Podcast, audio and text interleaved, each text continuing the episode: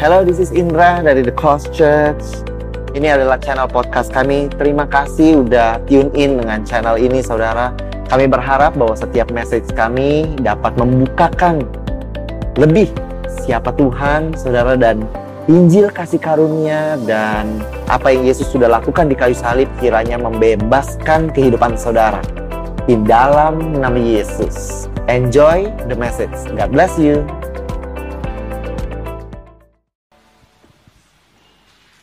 Hello church, how are you today? It's very okay. It's very okay ketika saya bertanya, how are you? Da- Dan mungkin saudara berkata, I'm not okay. Karena gereja isinya adalah orang-orang yang bukan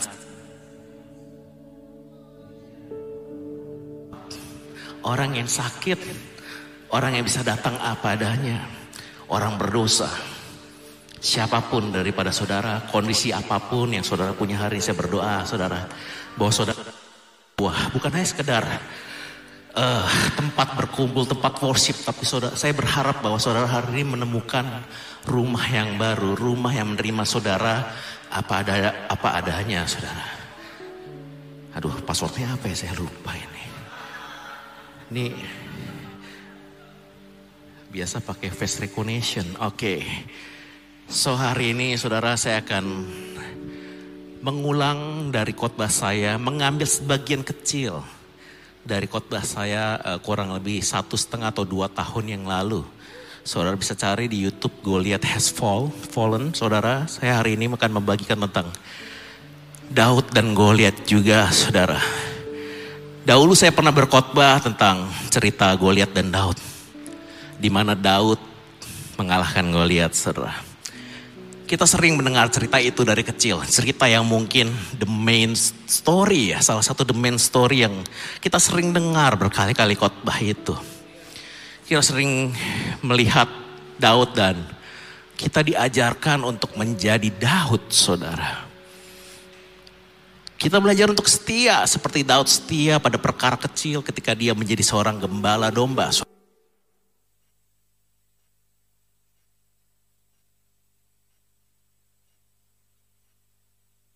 Belajar bahwa Tuhan memilih Daud bukan berdasarkan rupa atau apa yang ia punya, saudara. Nggak ada yang salah dengan hal itu, saudara. Kita bisa belajar dari khotbah, khotbah-khotbah itu, saudara. Tapi hari ini saya ingin mengajak saudara bahwa kita mungkin bukan Daud di cerita itu, saudara. Saya lebih sering mendapati diri saya di cerita itu. Bukan sebagai Daud, saudara bukanlah seorang Daud yang berani. Bukanlah seorang Daud yang setia pada perkara kecil. Saya berpikir, that's not me. Bukan seorang Daud yang setia pada hal-hal kecil. Bukan seorang Daud yang bahkan percaya penuh kepada Tuhan. Ada momen-momen dalam hidup saya, saya kehilangan kepercayaan kepada Tuhan. Bukanlah seorang Daud yang bahkan bisa mengalahkan Goliat, saudara. That's not me. Saya nggak tahu dengan saudara. Tapi saya lebih sering. Saya merasa saya bukan Daud. Never be a Daud. Tapi sering kali saya mendapatkan diri saya adalah seperti orang Israel. Di cerita itu, saudara. Orang Israel yang ketakutan di tengah cemoohan orang Filistin. Orang Israel yang penuh dengan kelemahan dan tidak ada iman yang kuat kepada Tuhan, saudara. Orang Israel yang memandang rendah Daud karena dia masih kecil dan masih muda, saudara. Orang Israel yang awalnya tidak percaya kepada Daud bahwa ia bisa mengalahkan Goliat.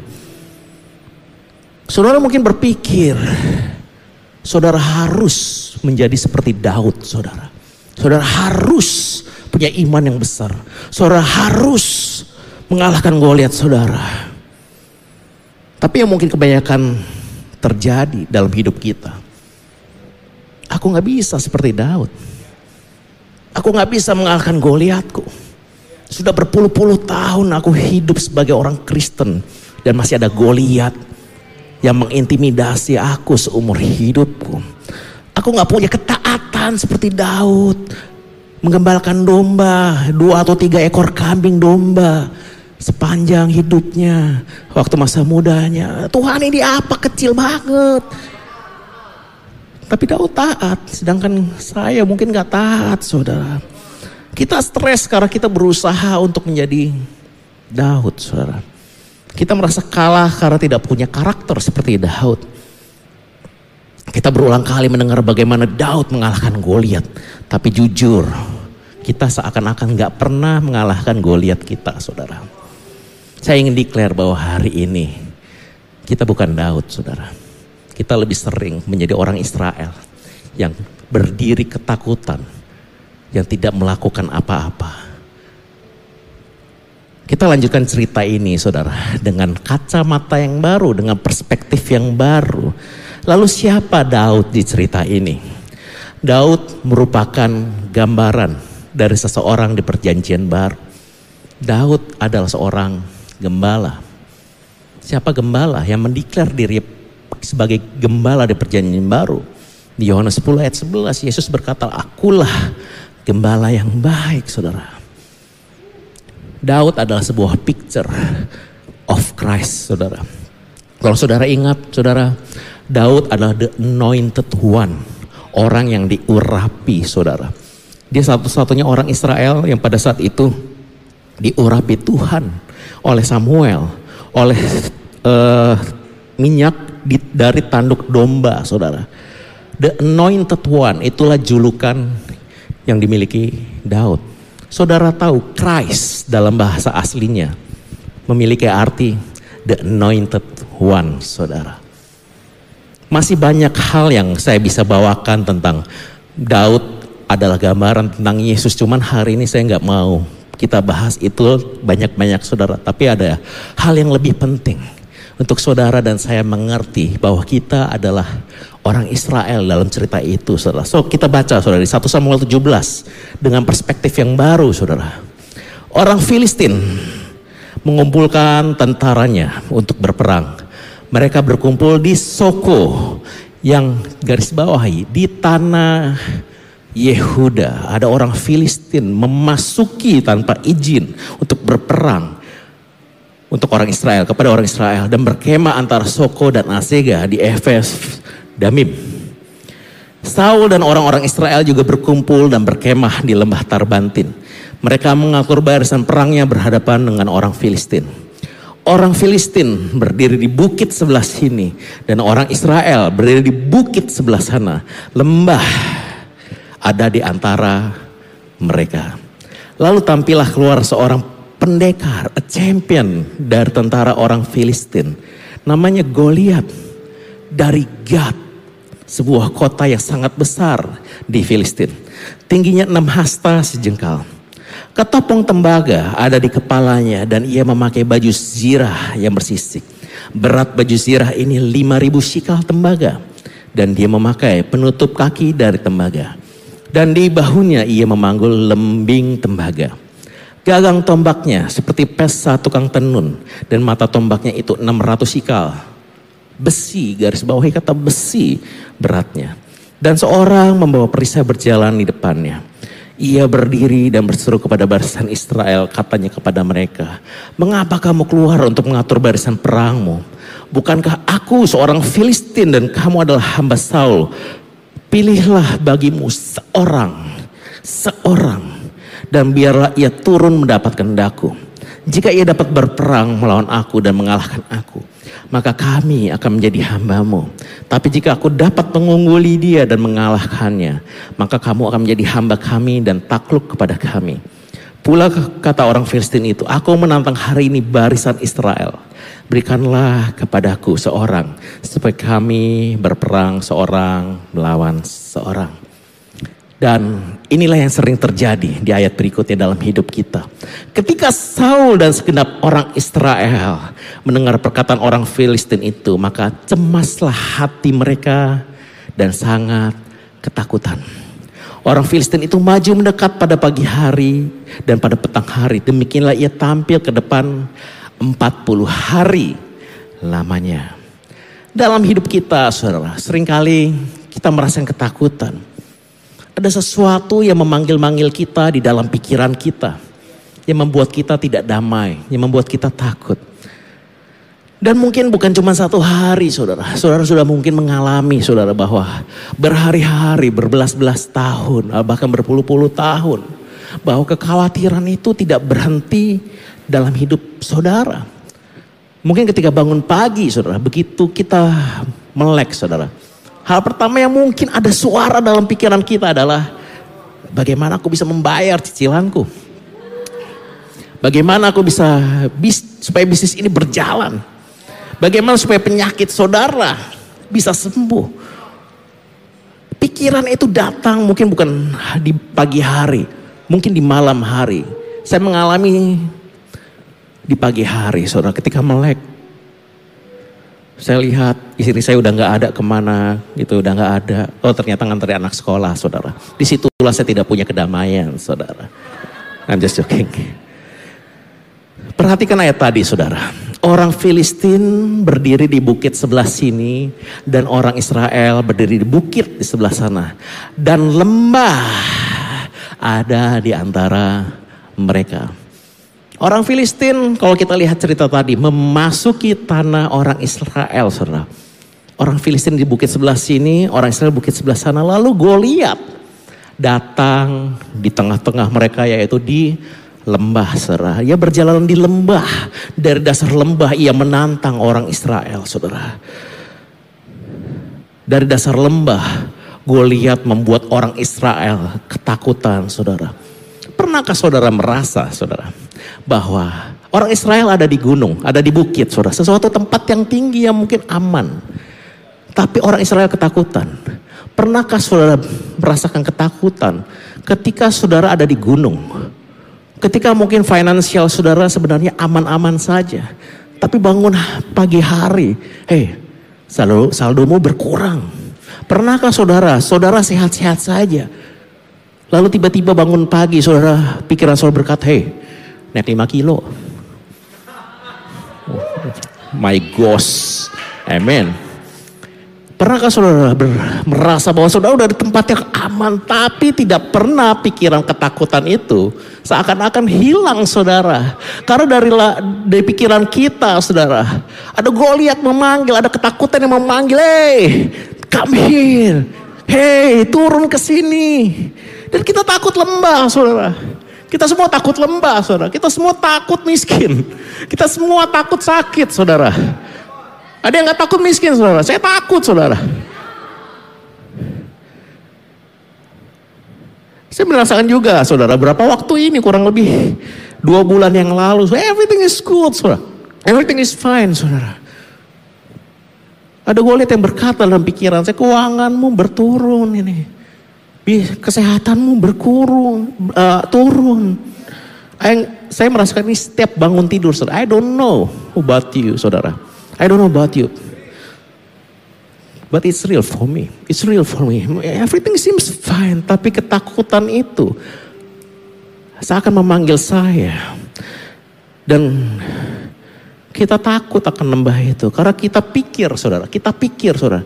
Di dalam lembah kita akan miskin. Karena kita pikir di dalam lembah kita akan sakit. Karena kita pikir di dalam lembah bisnis kita akan berantakan. Tapi saya di tengah ketakutan itu saudara, saya sadar akar dari ketakutan saya dan juga saudara mungkin. Kita berpikir bahwa tidak ada Tuhan di lembah. There is no God in the valley. That's why kita takut. It's very easy, saudara. Sangat gampang ketika kita di atas gunung. Ketika kita ada di finansial yang baik. Wow, Tuhan ada, ye. Tapi ketika kita kena covid, saudara. Ih, Tuhan ada nggak ya? Katanya Tuhan mau melindungi aku, panah dan busur tidak kena. Tapi aku covid, mana Tuhan? Di finansial kita, saudara, kita dapat proyek besar, saudara. Uh, kripto naik, ada Tuhan di kripto. Sekarang kripto turun, uh, nggak ada Tuhan di kripto, saudara. Seperti yang saya bilang tadi, saudara. Di dalam lembah kita nggak ada kedamaian. Di atas gunung kita juga tidak ada kedamaian, saudara. Di posisi baik kita berpikir ada Goliat yang membuat kita turun. Di dalam lembah kita berpikir nggak ada Tuhan. Dua-duanya nggak enak, saudara. That's why tadi Daud berkata, di Mazmur berkata satu hari di pelataranmu lebih baik daripada seribu hari tempat lain, saudara. Tapi ada satu hal yang menarik di perjanjian lama, saudara. Ada satu hal yang menarik. Saya ingin bacakan di kisah yang berbeda. Kita lompat sebentar. sebentar. Di satu Raja-Raja 20 ayat 28 versi Inggrisnya saya akan bacakan. And a man of God came near and said to the king of Israel, Thus say the Lord, because the Syrian have said, the Lord is a God of the hills, but he is not God of the valleys musuh-musuh Israel atau bahkan orang Israel sendiri mengasumsikan bahwa Tuhan adalah Tuhan yang ada di gunung. Di dalam lembah tidak ada Tuhan. That's why orang Syria mereka set perang mereka di lembah, saudara. Bangsa lain menganggap Tuhan cuma ada Tuhan di gunung. Orang Filistin menganggap Tuhan adalah Tuhan yang ada di gunung bukan lembah. Demikian juga orang Israel, saudara. That's why mereka takut lembah. Mungkin terjadi dalam hidup kita sekarang. Kita juga takut lembah, saudara. Gue lihat menantang Israel di lembah. Dan Israel menganggap lembah adalah tempat yang menakutkan.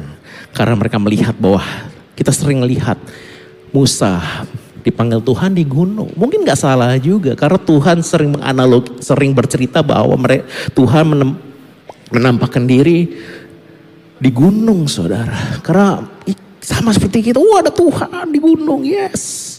But remember, saudara, iblis berusaha membuat kita takut. Pikiran kita berusaha untuk membuat kita takut seakan-akan tidak ada tidak ada Tuhan di lembah, saudara. Nggak ada Tuhan di masa-masa sulit. Tidak ada Tuhan di masa resesi ekonomi. Tidak ada Tuhan di saat bisnis saudara sulit. Dan mungkin saat ini kita termakan omongan iblis. Kita takut masuk lembah. Kita takut saudara, kita harus diakui kita takut masuk lembah saudara. Kita takut miskin, kita takut susah saudara. Kita takut sakit saudara. Tapi perhatikan hal ini baik-baik saudara. 1 Samuel 17 ayat 41. Orang Filistin itu kian dekat menghampiri dalam bahasanya walk. Gue lihat walk menghampiri Daud di depannya orang yang membawa perisai dan orang yang membawa perisainya. Ayat 48 ketika orang Filistin itu bergerak maju walk untuk menemui Daud, maka segeralah Daud berlari. Segeralah Daud berlari ke barisan musuh untuk menemui orang Filistin itu.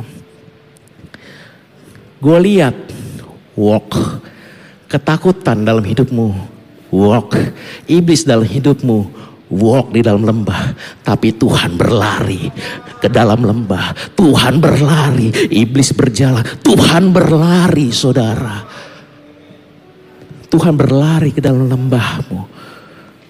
Seakan-akan Tuhan berkata, I'm a God of your valley. Aku Tuhan di lembahmu. Aku Tuhan yang berlari terlebih dahulu ke dalam lembahmu, saudara. That's why, saudara. That's why. Daud berkata di Mazmur 23 ayat 4. Kita balik sebentar. Uh, Daud dari perspektif Daud sebagai seorang manusia, saudara. Psalms 23 verse 4. If, even though I walk through the valley. Ayat yang terkenal, saudara. Through the valley of the shadow of the dead. Garis bawahi kata shadow, saudara. I fear no evil. Artinya apa saudara? Daud berkata ayat ini, Daud menuliskan ayat ini. Karena pada zaman dahulu Konotasi kata valley itu sangat menakutkan. That's why Daud mengonfirmasi. Hey, jangan takut valley. Karena valley bukan valley of the dead. Tapi valley of the shadow of the dead, saudara. Dan kita tahu bahwa shadow cannot kill us. Bayangan gak bisa membunuh kita, bayangan gak bisa menyakiti, menyakiti kita, tapi bayangan bisa membuat saudara takut, saudara. Something like Goliath did, saudara. He is only the shadow, saudara. Coba saudara pikir dengan logika, saudara. Goliath 40 hari, 40 malam. Goliath adalah gambaran iblis, saudara. 40 hari, 40 malam. Goliath hanya bisa memaki. Goliath hanya bisa berteriak, saudara. Goliath hanya bisa membuat takut. Kalau dia benar-benar kuat, saudara. Dia harusnya bisa kalahkan masa Israel. Tapi Goliath gak bisa. Ketakutanmu gak bisa menghancurkanmu. Goliatmu gak bisa menghancurkanmu. Oleh sebab itu saudara, Ingat hal ini, ketika saudara dipancing oleh ketakutan saudara untuk datang ke lembah, di dalam lembah tidak ada maut. Di dalam lembah hanya ada shadow yang bisa membuat saudara takut. Oleh sebab itu, saudara, oleh sebab itu Tuhan berkata di perjanjian baru, kamulah terang dunia. Kamulah terang dunia. Kamu gak perlu takut untuk masuk ke dalam lembah karena the shadow nggak akan ada. Kenapa kamu nyala? Kamu itu terang. Shadow seberapa gelap pun ruangan ini kalau lampu dimatikan. Ketika saya menyalakan satu lampu, kegelapan sirah, there's no shadow can harm you. Nggak ada bayangan yang bisa menyakiti engkau, saudara. Kenapa? Karena Tuhan berlari di dalam lembah itu. For God is on the mountain, is still God in the valley, saudara. Tuhan yang ada di atas gunung adalah Tuhan yang ada di lembahmu, saudara. Bahkan Yesus berkata, saudara. Di Yohanes 4 ayat 21. Kata Yesus kepada orang Samaria itu, percayalah kepada aku hai perempuan, saatnya akan tiba bahwa kamu akan menyembah saat saat bahwa kamu akan menyembah Bapa bukan di gunung dan juga bukan di Yerusalem, nggak di atas gunung, nggak di plains atau dataran rendah. Tapi saatnya akan datang, sudah tiba sekarang bahwa penyembah-penyembah benar akan menyembah Bapa dalam roh dan kebenaran. Ya ketika Yesus mati saudara, ada roh yang dicurahkan. Kebenaran, ketika Yesus mati engkau dibuat benar saudara. Jadi saudara bisa menyembah. Yesus berkata, engkau Enggak perlu menyembah Allah di gunung. Engkau enggak perlu menyembah Allah di lembah. Sebab dia ada di gunung. Sebab dia ada juga di valley. Sebab dia ada juga di kantormu. Sebab dia ada juga di finansialmu yang buruk. Sebab dia ada juga di bisnismu yang hancur. Sebab dia ada juga di tengah-tengah covid melindungi saudara. Jadi jangan takut lembah saudara. Ketika saudara mengetahui kebenaran ini saudara. Jangan takut lembah, saudara. Jangan takut lembah. Karena Tuhanmu sedang berlari mendahului engkau menuju ke lembah. Di dalam lembahlah justru engkau melihat sebuah kemenangan, saudara.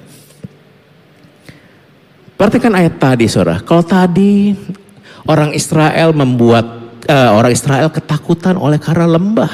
Sebuah konotasi lembah yang begitu buruk. Saudara. Ada satu hal lagi yang membuat bangsa Israel lebih ketakutan. Saudara. And this is more real saudara. This is more frightening saudara. Bisa dilihat oleh mata. Di 1 Samuel 17 ayat 4. Lalu tampillah seorang pendekar dari tentara orang Filistin namanya Goliat dari Gad. Tingginya enam hasta sejengkal ketopong tembaga ada di kepalanya dan ia memakai baju zirah yang bersisik dan memakai penutup kaki dari tembaga. Dan di bahunya ia memanggul lembing tembaga. Gagang tombaknya seperti tukang tenun dan matanya tombaknya itu 600 sikal besi saudara. Saudara perlu tahu bahwa di dalam Alkitab sangat jarang dituliskan detail dari peralatan dan senjata dari musuh, saudara. Terlebih pada zaman itu, era di mana bangsa Filistin mulai memasuki the Iron Age atau zaman besi, saudara. Mereka unggul dalam peralatan, mereka unggul dalam senjata. Sedangkan Israel, mereka tidak mempunyai senjata yang dari besi. Hanya beberapa orang aja petinggi-petinggi salah satunya Saul dan Yonatan mempunyai baju sirah dan senjata. Bahkan di 1 Samuel ayat 13 eh 1 Samuel 13 ayat 19. Next, seorang tukang besi atau blacksmith tidak terdapat di seluruh negeri Israel. Sebab orang Filistin berkata, jangan-jangan orang Ibrani membuat pedang atau tombak. Jadi semua orang Israel harus pergi kepada orang Filistin untuk mengasah mata bajaknya, beliungnya, kapaknya atau aritnya masing-masing. Jadi bangsa Filistin saat itu memonopoli besi. Orang Israel untuk mengasah alat-alat tadi disebutkan bukan pedang yang diasah, alat-alat pertanian yang diasah di bangsa Filistin dan mereka harus bayar kepada orang Filistin. Jadi nggak ada tukang besi di seluruh Israel. Kalau mereka mau mengasah alat pertanian aja, mereka harus datang ke Filistin, saudara. Jadi kebanyakan orang Israel, senjata yang dipunya oleh orang Israel pada saat mereka mau bertempur, saya bisa bayangkan, mereka cuma punya cangkul, saudara. Mereka cuma punya alat-alat pertanian untuk mereka berperang. Saya bisa bayangkan mereka musuh kita punya pedang besi, ketopong tembaga kepala, baju sirah, sedangkan kita orang Israel cuman punya alat-alat pertanian, saudara. Jadi kebayang rasa takutnya saya tahu. The technology disadvantage inilah yang membuat bangsa Israel terlebih ketakutan, saudara. Mungkin sama seperti uh, pahlawan kita zaman dulu pahlawan Indonesia, bambu runcing. Mengalahkan yang bubuk mesiu, saudara. Tapi Tuhan buat menang. Tuhan buat menang, saudara. Kasih karunia Tuhan untuk Indonesia nggak main-main, saudara. Mungkin sama seperti kita, saudara. Kita melihat, wah resesi ekonomi begitu real, saudara. Senjata musuh begitu real, saudara. Bensin naik. Di Indonesia harganya bensinnya naik. Tes. Okay. Engkau melihat kompetitor bisnismu begitu mempunyai modal yang besar. Sedangkan engkau, kau cuma punya motor mungkin. Kau cuma punya modal yang sedikit. Dalam kompetisi bisnis engkau melihat musuhmu begitu mempunyai advantage, sebuah keuntungan. Sedangkan engkau, engkau nggak punya apa-apa. Engkau melihat perusahaan di tempatmu bekerja membutuhkan orang yang ahli Sedangkan engkau, kau bukan orang yang ahli, mungkin karena kau baru lulus kuliah, saudara. Di dalam benak manusia kita nggak punya apa-apa untuk menghadapi senjata musuh. Dan mungkin ketika kita berdoa sama Tuhan, inilah respon kita ketika kita berdoa sama Tuhan. Di 1 Samuel 17 ayat 38. Lalu Saul, next. Next. Eh, salah, bukan ini. Oke, saya bacakan aja. 1 Samuel 17 ayat 38. Lalu Saul mengenakan baju perangnya. Saul mengenakan baju perangnya kepada Daud. Ditaruhnya ketopong tembaga di kepala Daud dan dikenakan baju zirah kepada Daud. Lalu Daud mengikatkan pedangnya di luar baju perangnya, kemudian dia berikhtiar berjalan. Sebab belum pernah dicobanya, maka berkatalah Daud kepada Saul, Aku nggak dapat berjalan dengan memakai ini, saudara. Saul mengenakan semua perlengkapan yang dia anggap hebat, yang dia anggap Daud perlukan, saudara. Sama seperti kita, saudara. Kita memakai, memakaikan Tuhan baju sirah kita. Kita memakaikan Tuhan ketopong tembaga kita. Kita mengekspektasikan Tuhan jawab doa kita dengan cara yang kita pikir terbaik saudara. Baju sirah aku Tuhan kau pakai. Ketopong tembaga aku engkau pakai. Kau jalan Tuhan maju ke medan perang. Tapi Daud berkata aku gak dapat jalan pakai ini. Dan kita kecewa karena kita pikir Tuhan akan berjalan dan berperang untuk kita dengan cara kita, saudara. Tapi Tuhan nggak butuh itu semua, saudara. Tuhan cuma butuh batu. Tuhan cuma butuh batu. Batu dilambangkan. Who is the rock? Jesus, saudara. Di Yesaya 55 ayat 8 sampai 9. Sebab rancanganku bukanlah rancanganmu. Oleh sebab itu Tuhan berkata di ayat ini, rancanganku bukan rancanganmu dan jalanmu bukanlah jalanku. Jadi jangan batasi Tuhan dengan kepintaran kita. Jangan batasi Tuhan dengan baju perang kita, dengan pengalaman kita. Jangan batasi Tuhan dengan cara kita, saudara. Meskipun resesi di depan matamu, meskipun penyakit di depan matamu, meskipun ancaman di depan matamu, kau melihat senjata yang begitu hebat, saudara. Dan inilah janji Tuhan untuk saudara di Yesaya 54. Next, no weapon, no weapon, no covid, tidak ada resesi, tidak ada finansialmu yang buruk, tidak ada penyakit yang bisa menghancurkan saudara dan saya. Tidak ada kegagalan di masa lalu yang akan menghancurkanmu. Tidak ada trauma di masa lalu yang akan menghancurkanmu. Tidak ada finansialmu yang buruk yang bisa menghancurkanmu. Because there is no weapon. Gak ada senjata musuh yang begitu hebat. Gak ada senjata musuh yang begitu advantage saudara. Bisa menghancurkan engkau dan saya hari ini saudara. Filistin dengan segala kemajuan teknologi.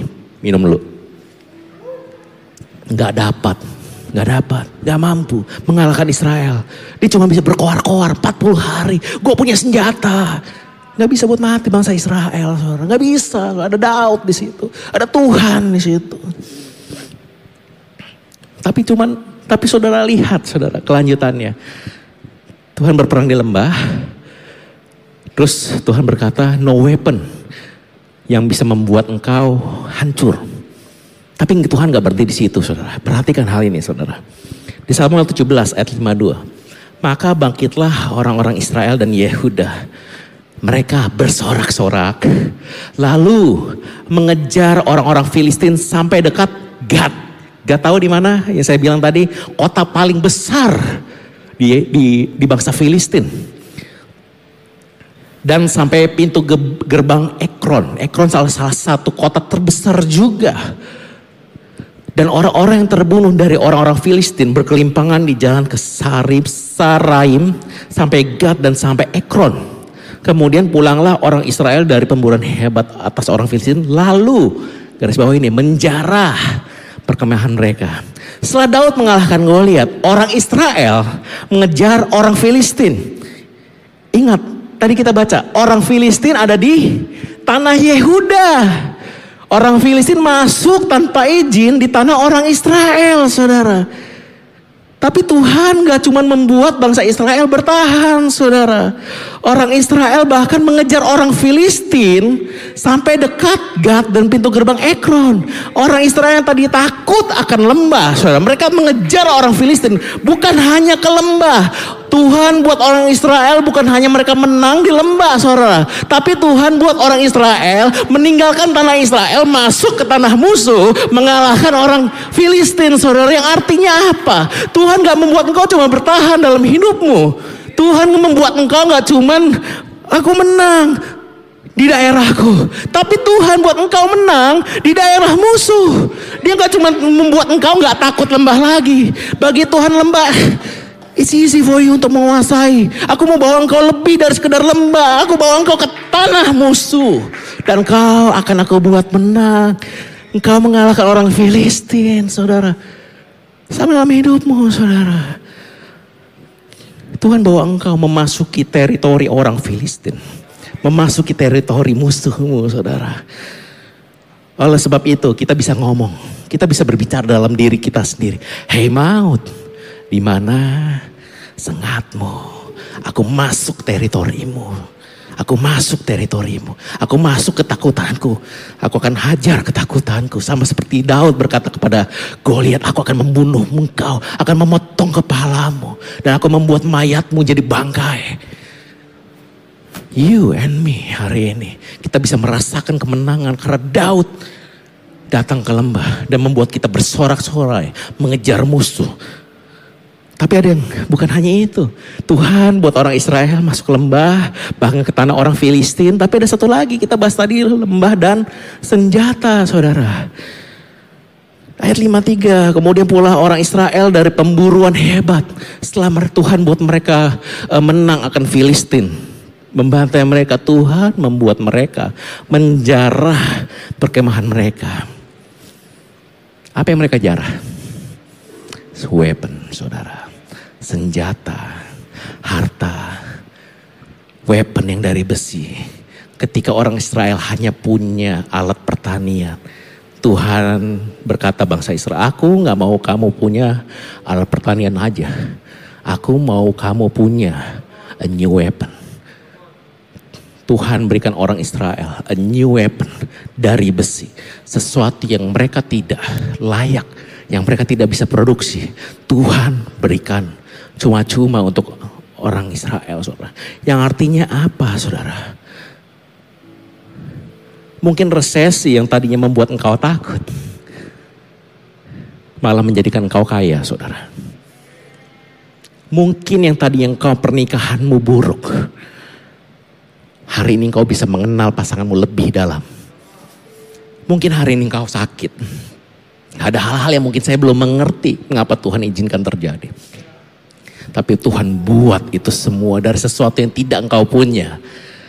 Jadi engkau punya oleh karena kasih oleh karena kasih karunia Tuhan, saudara. Mungkin kau hari ini bisnismu buruk, tapi mungkin Tuhan izinkan terjadi, saudara.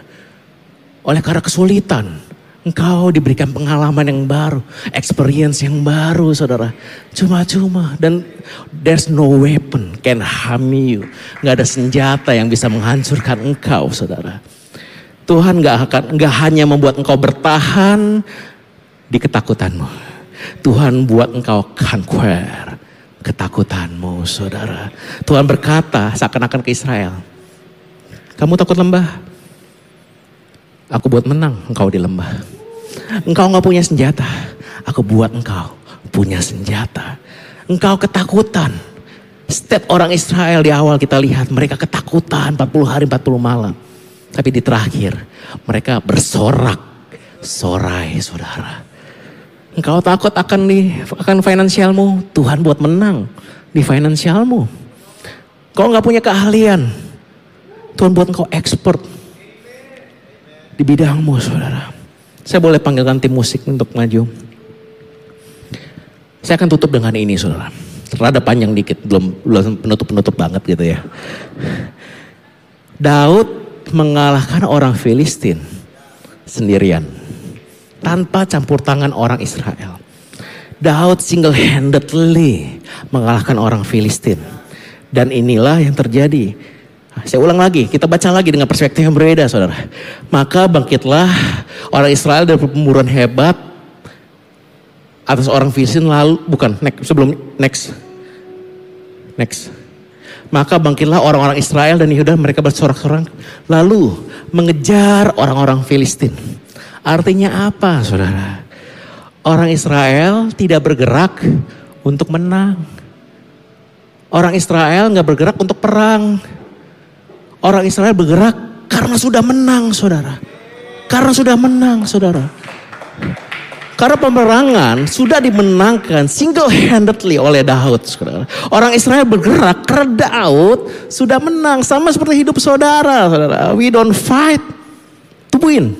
Next. We don't fight to it. We fight with the winner, saudara. We fight with the winner, saudara. Hari katakan kepada ketakutanmu, there's Jesus. There's Jesus. I, I saya nggak takut. Dunia mengajarkan kamu harus menang. Kamu harus jadi pemenang. Seminar-seminar, saudara bagus ikuti seminar-seminar itu. Tapi ya, saudara harus tahu bahwa kekristenan is all about Jesus, saudara. Dunia mengajarkan harus menang. Kamu harus lebih baik daripada orang lain. Kalau kata orang Singapura bilang kiasu. Kamu harus menjadi nomor satu. Dunia mengajarkan demikian, saudara.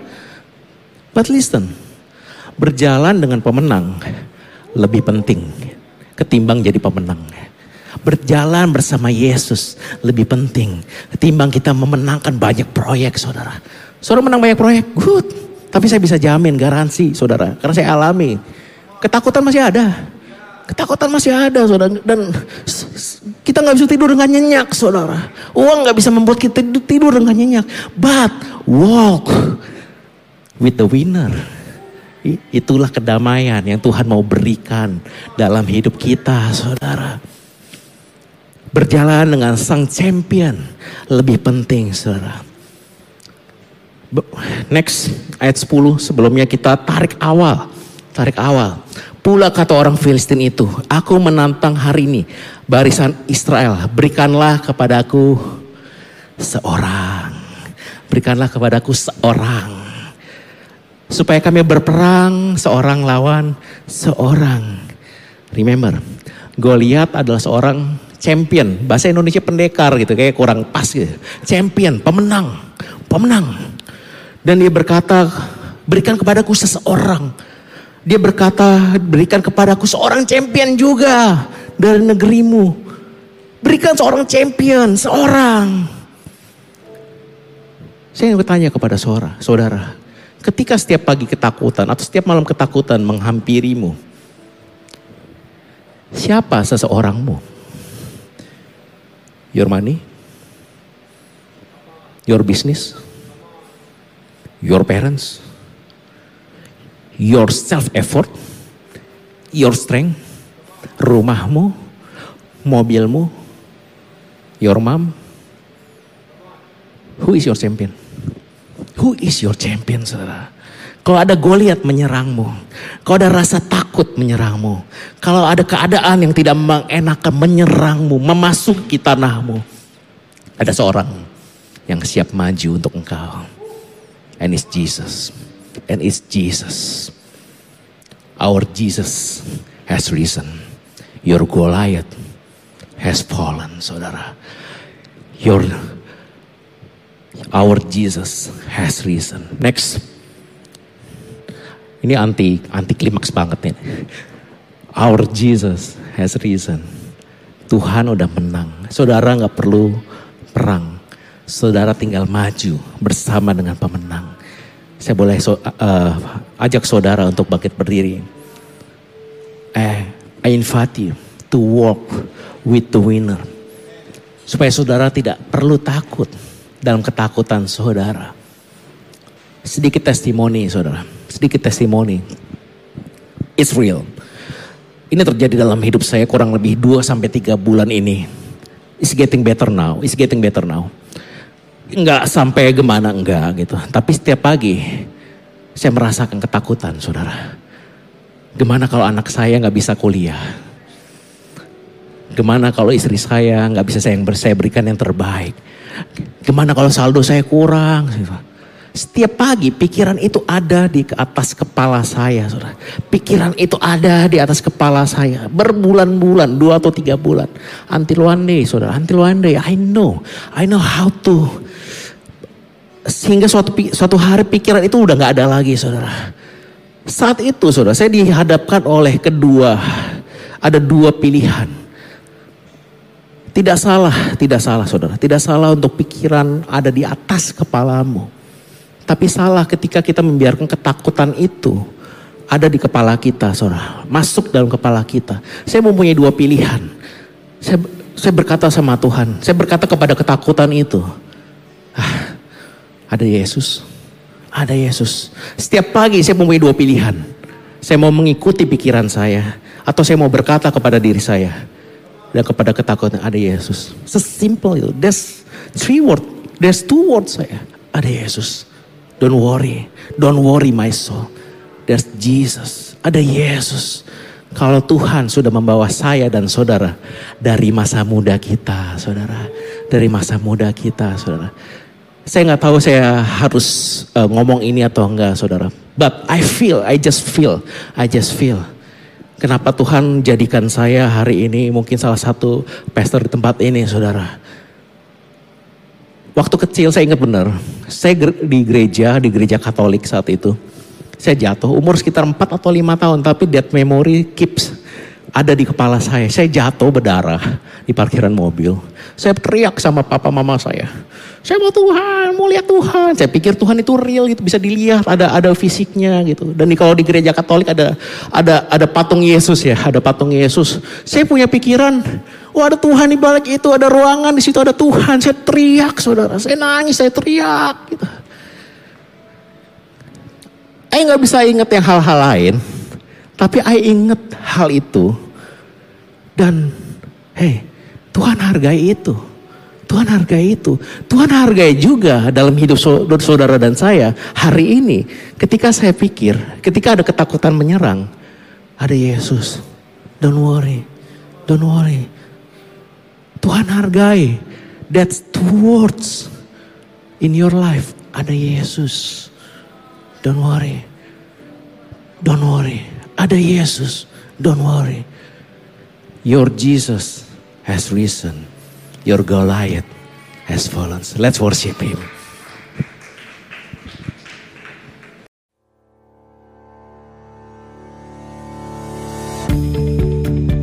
Terima kasih lagi sudah mendengarkan episode ini saudara dari podcast ini. Thank you so much saudara.